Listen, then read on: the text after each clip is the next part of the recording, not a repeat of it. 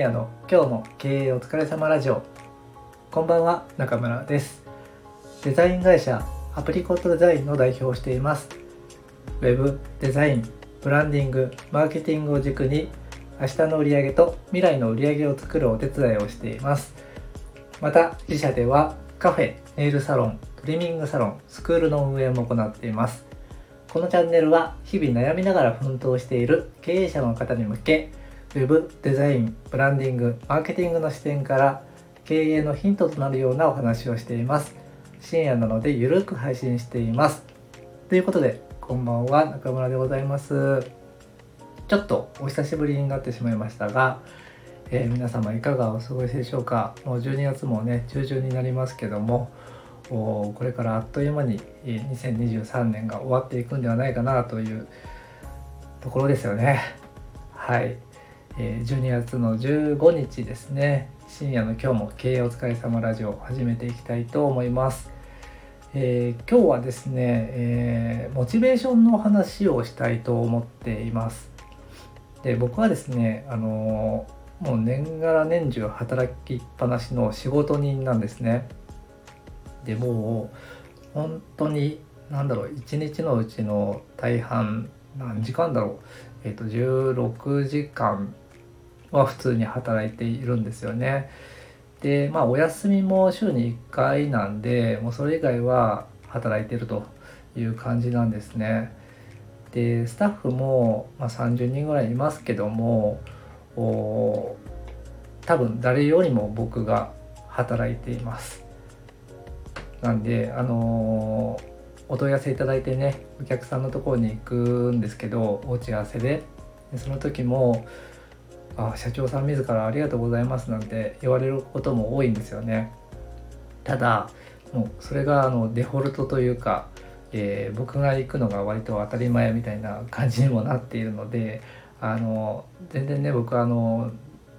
代表だから社長だからって全然そういうオーラも雰囲気もないものなんであの一歩間違えるとね、えー、普通の社員さんですかっていうふうに言われてしまうじゃないかなというふうに思います。でまあ僕はねあの常に働きっぱなしなんですけどあの周りからねよく「ちゃんと寝てますか?」とか「ちゃんと食べてますか?」っていうふうに心配されることって結構あるんですよ。結構その体型もね痩せ型なのであのすごく心配されるんですよ皆さんまあありがたいことなんですけどね。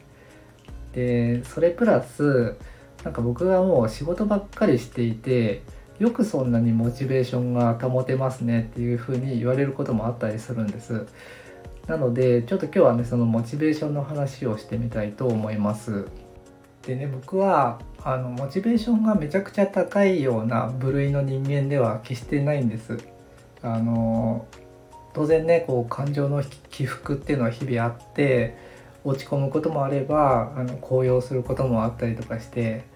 で基本ねもう放っておくとモチベーションは下がるっていうことを自分自身では理解してるんですね。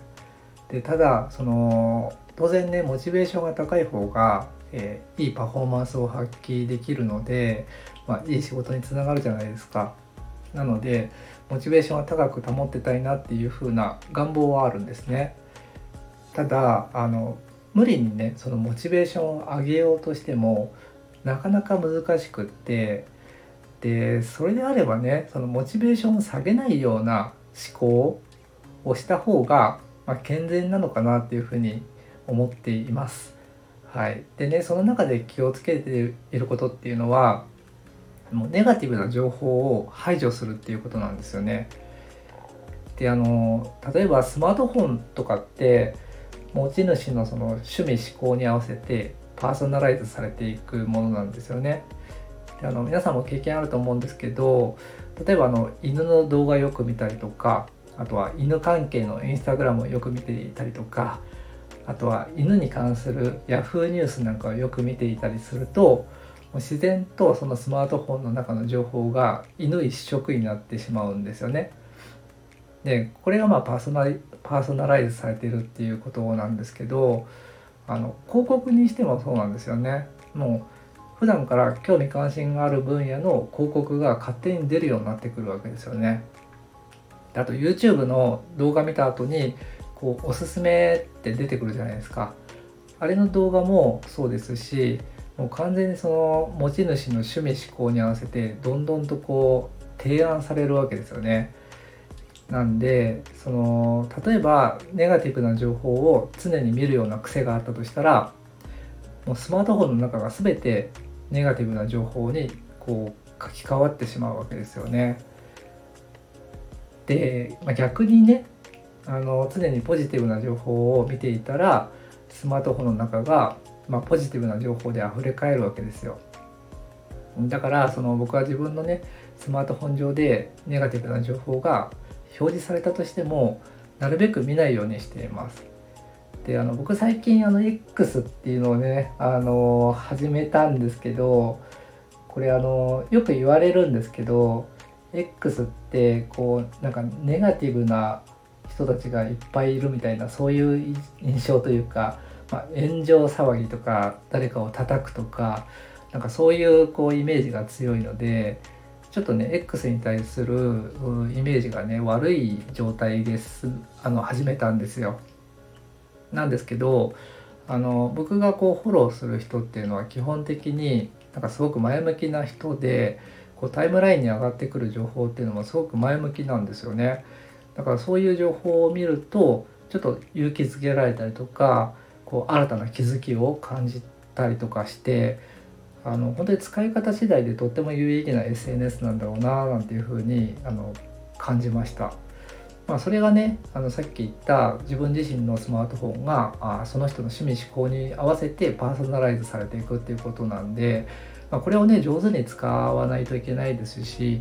なんでそのネガティブな情報っていうのは見ないようにしています。あとリアルな人間関係においてもまあ全く同じでこう常にネガティブなことを言うような人とは距離をとって付き合わないようにしたりしています。でやっぱりあの人ってネガティブな情報が好きであのその周りにはたくさんの人が集まってくるんですよね。あのワイドショーとかでもすごくネガティブな情報を発信してそれにあの興味関心を持った人がこう集まってくるわけじゃないですか。でやっぱ類は友を呼ぶっていうふうに言いますけどそのネガティブな人の周りにはやっぱりネガティブな人が集まってきていて逆にポジティブな人の周りにはポジティブな人が集まってくるわけですよね。で先ほどのスマートフォンの話もそうですしこの人間関係もそうなんですけどこう自分のモチベーションをこう上げるのは難しいけどこう一定のラインで保つ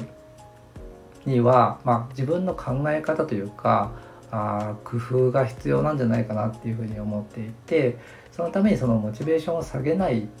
ようにネガティブな情報とかネガティブな人と距離を取るっていうことをやっています。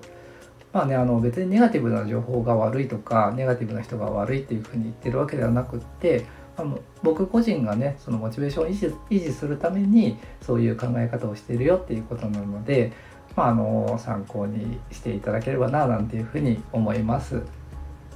やっぱりねあの僕昔あの自分でお店やってたんですけど不思議なものでこう朝今日はなんかいける気がするって思うとお客さんがねわんさか来るんですよ。で逆に朝ねなんか今日良くなさそうだなって思うとあの全然売り上げが立たなかったりとか そういうことがあってやっぱり何かしらねそのモチベーションっていうのはその結果に現れてくるんじゃないかなっていうふうに思っていて、まあ、どうせだったらねそのポジティブな状態でいた方があのいいんじゃないかなっていうふうに思います。はいじゃあそんなこんなで今日は金曜日ですが、えー、明日お仕事の人もお休みの人も楽しんで経営をしていきましょう。それではおやすみなさい。